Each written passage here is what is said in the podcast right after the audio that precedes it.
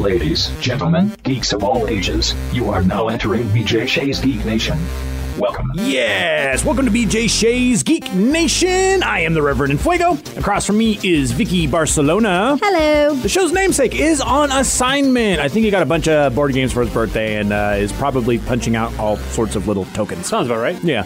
But uh, running the boards is Joey Dees. Hello. On today's show, we will get our first impressions of the first three episodes of The Boys. We'll talk a little bit about PAX Online, and of course, the Geek Sheet with Vicky B. Vicky, how can people get a hold of us? Get a hold of us via our website, bjgeeknation.com. com. It's going to have our blogs, podcasts, and more. more. More. Or just search for BJ Shea on uh, BJ Shea's Geek Nation on Facebook, Twitter, Instagram, YouTube, radio.com, and iTunes to find us. Yeah, lots of ways to listen to us. Give us those five star reviews, and I will love you forever. So much love. So much love, so much love.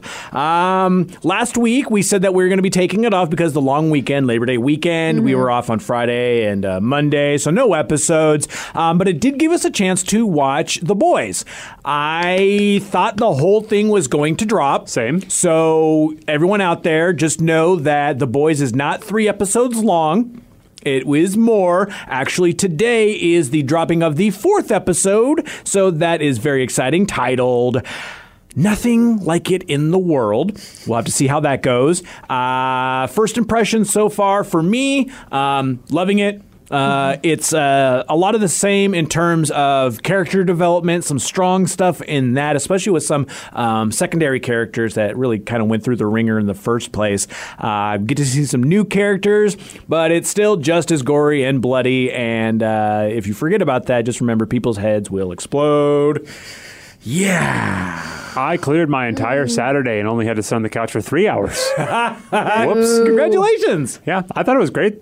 Yeah. I have no problems. I mean, they don't. They really rushed through everything that I felt needed to be rushed through. In the sense that you know there were some characters that we kind of had an inkling about that Yes. might not be on the show for so long, and there was no real stalling, and the story made sense. And that is one of those interesting things too, because I feel that I mean, putting out these three episodes um, made sense in terms of like all three of them. Like, I mean, obviously a season should connect well, but these three connected very well. Like it would almost be a long movie. Yeah, like an introduction almost to the show itself. Yeah, it's reminding you um, about a lot of these characters, introducing some new characters, and like you said, getting rid of some people that mm, we just kind of have to tie some loose ends, tie a bow on, and move on from. Yeah, even like the way the first episode waits to introduce Butcher's character back into the show. Yeah. Almost as if to say, hey, this is what the show is. Exactly. but you have to deal with the fallout of what happened because the last they saw, Butcher disappeared. Yep. Uh, you didn't know what happened, and they dealt with that very well, considering, I mean, spoiler if you haven't watched uh, the first season, uh, we come to find out that.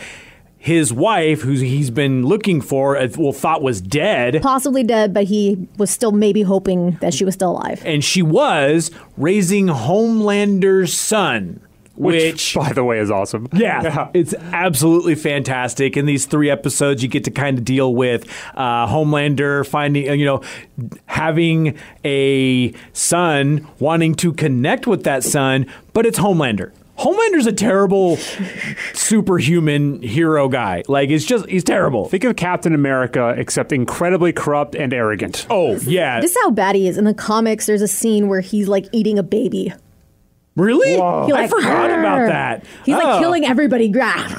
That, that kind of makes sense. I think one of my favorite scenes in these first three episodes is uh, when he's trying to teach his kid to fly. Oh man, did you think the kid was dead? I did. So did I. Like, there's just like a point where you're like, that kid doesn't have powers, does he? So they uh, they actually did an interview with the uh, Anthony Starr who plays Homelander, Mm-hmm. and, like what his thoughts were on how the scene played out to him. And it says, "I get very subjective about these things because I'm looking at it from the character's point of view, and all I can Oh, geez. say is this, my friend: when I saw that and that little high pitched scream came out of that child, I was on the ground crying with laughter. I think it's it's so funny. I just love what the guys uh, in it did in post with the visual effects. And Yeah. we're so lucky we got the, you know, their the VFX uh, supervisor Stephan Fleet and his team and the boys. They do such a great job, and it was great when you see it all put together. Obviously, we did not push the kid off the roof. That would have God, been way too. right? cons- Yeah. He said that would be way too time consuming. But um, that would, he's like, but um, that was a joke. But you know, we Now- we have to resent. Yeah. One of the interesting things with that actor too is, and it's no fault of his. He's like an ultra charismatic guy. Like he's amazing. But I see like a more charismatic Jason Bateman as him. So anytime I see that, it sort of cracks me up. Just because it would be like, what if Jason Bateman was in this role? And it's it's no no knock on Anthony Starr. Like he's an amazing actor, and I think he embodies Homelander so well. But every time I see that, I just chuckle to myself. I on can see that a little bit. yeah, it kind of cracks me up on all of it. Um, I really loved what these first three episodes did with uh, the Deep because you sort of forget how much of a D bag he really was and how much that he kind of set the tone for the entire series with what he did to Starlight when she was first inducted to the Seven. And I mean, you know, trigger warning on all that with the whole, you know, sexual forcing to do, you know, acts. Uh, it is one of those things where he's trying to work his way back into the seven. But I totally understand why people are like, F you, you don't belong anywhere, you piece of crap. Do me a favor. What? Whose voice is the voice of his gills? Patton Oswalt. Thank you. Couldn't remember his name. Oh, yeah, good I, call. I knew it was- yeah. so here's the thing with Patton Oswalt. Patton, O- I watch a lot of animated things. That's why I couldn't think of what it was. Patton Oswalt does a lot of animated shows, and he has such a distinct voice between Ratatouille being a movie. He's been on Rick and Morty. Uh, I think he was on Archer. What's the other animated show I watch all the time? Anyways, but he's on everything, so I just catch his voice like that. I know when it's him. Good call, good call. Now that's actually even funnier. Like I didn't Oh, dude, realize. right? I just like it was one of those where I'm like, I remember that voice from somewhere. I can't remember where. that makes it so much better. And what an interesting way to take his character to go straight to body image. Because I totally forgot he even had gills. Yeah, but then even like in these like three episodes, just like you realize that he has body issues and body image issues, which is for a fit guy like that, having the gills, it makes sense. And I, it was brought up uh, last season as well when the girls were like sticking their hands in their little. But that was also kind of a whole lesson in consent for him. Exactly. It was one of those harsh lessons, and he's kind of figuring that out. And I just don't know. Like, God, he's just an idiot. He's just dumb. And it's like, is he really trying, or is he just knowing that he this is his only way to get back is to be apologetic? It's really hard to see where it's going to go with all of it that. It almost feels like he's trying to fall into the cult, but not really. Like Right. he's avoiding it, but he's kind of falling for what they're saying. Um, but I do, I will give that whole scene with him and the like the whale before the end, But, like the whale and the sharks and whatever. That was pretty awesome. He was Yeah. looking pretty badass for like a second. yeah, Dude, that And whole, I love that. scene is so great, especially if you think about it from his point when he's standing on the whale and he's like, wow, I kind of am useless. like when, when things went bad, yes, because he's like, yeah, you can't get past me. Yeah, like I got this, and then oh crap. Yep. and then Homelander just wrecks him. Your suit got ripped, dude. And he's, oh, dude, that, I was like, oh, the poor, poor right Deep. yeah and it just goes right back to that body issue thing and that's mm-hmm. just like I, I don't want to feel bad for this D-bag, but the show, again, like I said, strong character development with suddenly an explosion of guts, literally. He's mourning the Yeah. whale. now, a new thing on that also is the the new character Stormfront, which I thought was amazing, a new addition to the uh, Seven, and I was wondering how close they were going to keep the character because they gender swapped the character, was a male in the comic books, is now a female who really is a millennial or I mean maybe even younger, who has a real pulse on the online community, the Instagram community, all of that stuff, and you see that early on, but when you see her slowly start to kind of rise to maybe be like she's the new girl, but also is kind of vying for the leadership role because Homelander's, you know, off trying to be daddy. It's really kind of strange to see what she's doing, but then also when you see it at the end of this three episode arc, a lot of the stuff from the comic books is going to translate and it's not good. Like the character isn't going to be good. You just know that. But wow, like they're going the way that I know that they're going. So, like, I read the comics. I never got to Stormfront. and If I did, I don't remember because it's been that many years since I've read the comics. Um, however, because I'm constantly looking up things on the internet for, Yeah. you know, to provide you with all that great content and memes on the Facebooks uh, and for the show, the podcast here, I knew like what the character was, and so I was kind of Yeah. waiting to see how they would showcase that. And I was, it was just a tiny little thing, and it was like, oh, this is the thing. this is the beginning. No, because it's gonna, you know, it's gonna get worse. Oh, yeah, especially with this stuff. But when she is the big hero, pay close attention to what she's doing. And not to mention, she like lightning blasted like five people or something in that building without a care. Yeah, yeah, and pay attention to the people she's blowing Yep, up. yep, that's what like I was that's say. the thing. And I don't want to give any spoilers because I know some people are going to be into this, and some people I know are waiting until the whole season drops. They're doing weekly past this, which uh, some people are Amazon review bombing them because they're mad that it's going to be a weekly schedule. But hey, guys, there's a lots of, there's lots of stuff out there. Right. You can wait a week to watch each new episode. Did it for Game of Thrones. Yeah, right. Did it for Westworld. Did it, all right. Well, oh, yeah. I do love reading all the reactions when pe- with people who don't know. Oh God, yeah. And so they're like, "Oh, I like this and this. Oh, wait, I don't like this anymore." Like when It's it like- comes to characters yeah, or certain it- aspects, It's like when uh, people started naming their uh, child Daenerys. Right. And you're like, you maybe should have waited till the last season, but you know, Hey, just hey, change it. You do you. Mm-hmm. All right. Well, we're loving the season two. Our first impressions are positive on that. Wait, yeah. can't wait to see more on that. it is so effed up. I love it. Maybe if you had uh, a lot of time to binge stuff and you don't have uh, something like The Boys to watch because you've watched it all, maybe you can watch some things online around gaming. PAX Online this year. So the Penny Arcade Expo is not happening in person, but it is happening September 12th through the 20th online. You can go to online.paxsite.com. And I wanted to mention some of the cool things that are going on because one of my friends out there, Derek Graziano, is actually doing a panel at PAX this year. Super cool. He has a thing called Rolling Misadventures where him and some friends, and I've been on it actually way in the past, uh, where they play Fiasco and they go through the setup of it and then they go through the entire game. And it's just a really, really fun improv game. And he's actually going to be a part of the festivities at PAX online this year with the panel happening next Tuesday, the 15th at 6 p.m., called Improving Your Tabletop Podcast Learn from Our Mistakes. So you can join him, Derek from Rolling Misadventures, Nikki Richardson from Top of the Round, Keldrick Drake Sargent of Experience Points,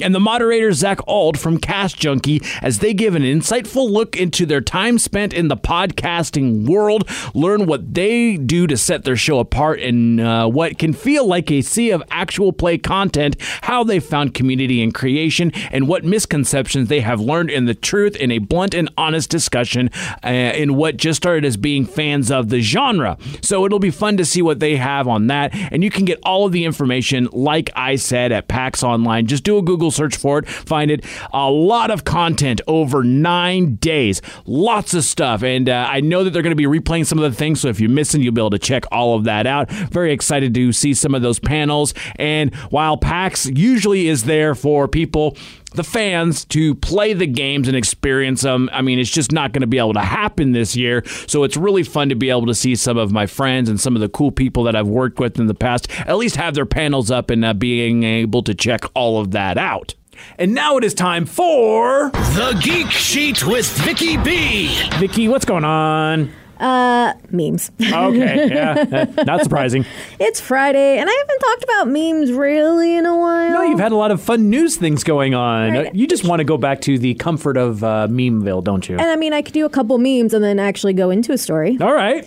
Uh, one, I really love this one. It was actually a tweet uh, by at Pri- Prim Awesome. And it says, Don't be boring with your midlife crisis and buy a sports car. Go hard, learn magic, Lisa Falcon, start a cult. Are people worried about you? Sure. But are they also a little curious? Yeah, man, sign them up for the cult and you got to make those Falcon payments.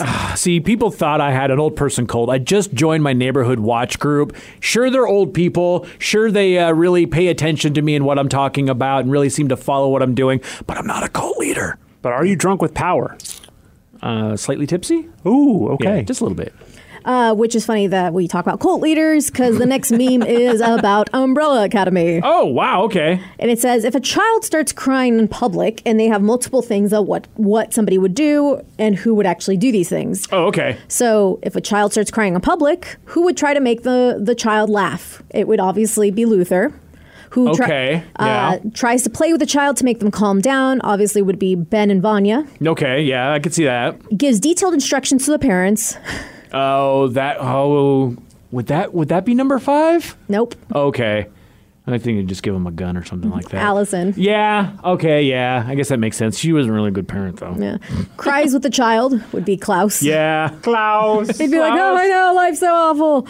Uh, ignores the child would be Diego. Yeah. Yeah. And the reason why the child is crying is number five. Okay, yeah, that makes sense. It's fun though because you let me borrow the first two trades of Umbrella Academy, and it is. It's fundamentally different than the show. It's uh, a comic book, so it doesn't get into uh, like the deep, deep character development. But I liked it uh, for what it was. Uh, I still think that I really enjoyed uh, the show a lot more. But I still need to borrow the third volume from you because I'm really excited for it. It was really fun. I'll try to bring it tomorrow. uh, but I actually found an article that uh, was talking about every superpower the show changed or left out. And Oh, nice.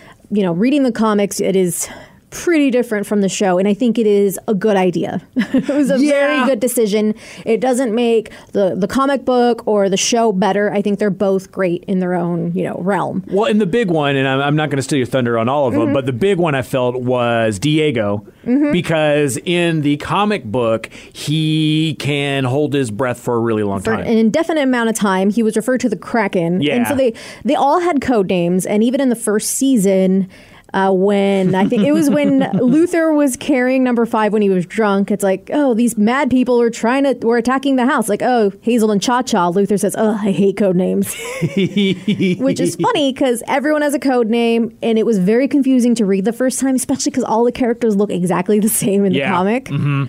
Um, but Diego was referred to as the Kraken Yep. due to his ability to, like you said, hold his breath for an indefinite amount of time, among other things that make him capable of swimming underwater for long periods of time, much like the you know legendary sea monster.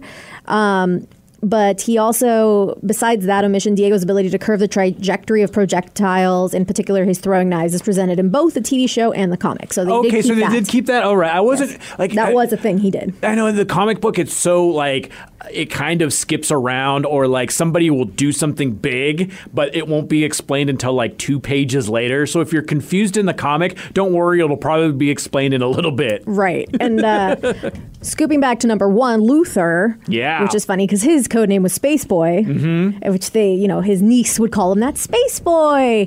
Uh, so that's a nice little Easter egg there.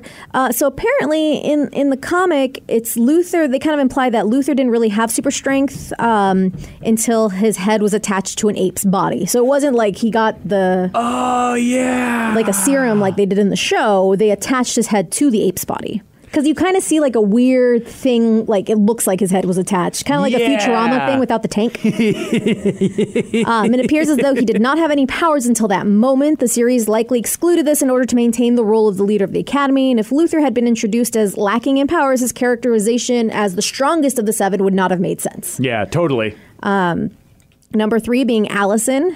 So one of the things that I had talked about, and we finally got to see in season two, which I was hoping for, was being the rumor. They hadn't shown her ability to alter, you know, others' perception of the surrounding until season two's, you know, big opening sequence mm-hmm. when they tease it when she was saying, "I heard a rumor that I blew your minds," and their soul, their heads actually exploded. Yeah. And so that was one of the things we were hoping to see. I'm glad that they they inc- incorporated that. and it's way more epic in the comic books. Mm-hmm. Like it was really fun to see how they went about that. Yeah, how like basically she caused Lincoln's assassination. Yeah, yeah, fantastic. Which does make me wonder how she's not the strongest. I mean, that power seems absurdly, and it, you know. and part of it, it really is like, but. Her own like especially in the show like they see that like it's her own like not wanting to use it uh, because anytime she does it, it's like uh, the craft. Uh, whenever you cast a spell, if it's like something malevolent, uh, it's going to come back on you. So whenever she does something, it's almost like a Jin's wish. Like you're going to get what you want, but not necessarily how you want it. So the repercussions were going to be monumental. I'm picturing it as sense. the ring from Lord of the Rings. It's like Yeah. every time you use it, yes, it's helpful, but you're going to the dark side a little bit. the dark side, Uh, Klaus, also known as the Seance, which I in- think is a, an amazing name. uh, has the ability to channel the deceased, including his brother Ben. So both versions of the character rely on the dead for most of their superpowers. But in the comics, however, Klaus is able to possess people as well as communicate through airwaves, allowing for him to project himself onto TVs and radios. Mm-hmm. And it isn't a drastic alteration to his powers, but it was left out in favor of making Ben into a more active member of the Academy. Yeah, like Ben isn't acknowledged Much. at all, like hardly at all, and so that was a fun dynamic to have that. And also, I mean, uh, he also had telekinetic powers in the Yes, comics. and he could fly. Uh, yeah, so it was yeah a whole like slew of things. I like how they did flying Kind of in, in the, the- show in the second season. Yeah, the second season that was super funny. and it was actually just Ben. And we still it. don't know how he died in the TV show, right? They just said They it said on violently. mission. yeah, yeah, just violently via mission, and I, I bet you that'll somehow get explained because he's back for season three. If we have a season three, knock on whatever this is. I don't think it's wood, but yeah. So uh, uh, yeah, So one of the things uh, that was different for number five, I think the powers are pretty much the same.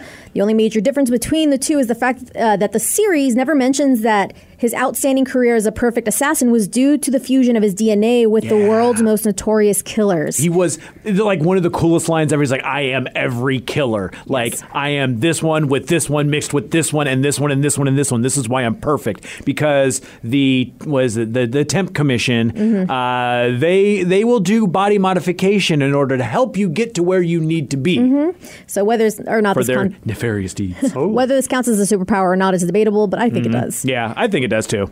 Uh, number six being Ben. So they actually did. made it his his his code name was the Horror. Yeah, because he did the oh, A he big had horror the, tentacle monster. Yeah, the Cthulhu tentacles. So Out like of his chest. like we were saying, he was he's he was a big part of the storyline in the comics, or in the comics, in the show, but not really in the comics. Yeah. he does not make an appearance other than getting ice cream after a battle in the form of a statue outside the academy. Yeah. it is known that his powers are derived from the ability to conjure monsters from other dimensions and manifest them through his body. Literally like the ancient ones. Right, and this is featured in the series, but due to little information provided on the character in the comics, the show can create whatever superpower for Ben is desired, and his capabilities are rather rather ambiguous, which may make for an exhilarating season three. And it reminds me of what they did with Deadpool uh, with Negasonic Teenage Warhead. Yes. Like, it was very, very, very minor character that they were like, well, we can kind of just flub these powers, whatever they, whatever she had in the comics, because Mm-hmm. I think the character's just cool enough that we can throw it in there. Plus, most people didn't have the rights to that character, so they could actually use it. Right. uh, and number seven being Vanya. She was the white violin in the comics after she, it is revealed that she has powers. Um, the white violin can only manifest her abilities while playing her violin, and or only orchestrated the apocalypse with the help of the uh, conductor, which was like this weird kind of creature. so weird. He kind of looked Yeah. like General Grievous in the uh, Yeah. comic. Almost like yeah. robotic. Yeah, not like four arms, but like the face sort of mask Yeah. thing. Yeah. He was the one he knew about Vanya's powers in the comics, and he was the one like, "Hey, come out, and I will give you." It's like we'll work together, and we're going to do a thing. And it was it- like they say that she was brainwashed in the comics, but also because comics they got to kind of do things quickly. It was kind of a quick turn. Like she's Yeah. like, my family hates me, so let's And just blow up the world. Yep. And I was like, all right. and it was his apocalyptic song writing that was going to, you know, cause the apocalypse. And the series takes her powers a step further by allowing her to utilize sound waves that are not solely allocated to her violin. So even her own heartbeat, which we saw uh, towards the end of se- the season one, where she escapes the big vault thing. yeah. Um, That's right. Overall, the change enhanced the character and made Vanya more entertaining than the graphic novel because afterwards it wasn't Allison that shot next to her that Yeah. caused her to, you know, forget. Uh, it was number five.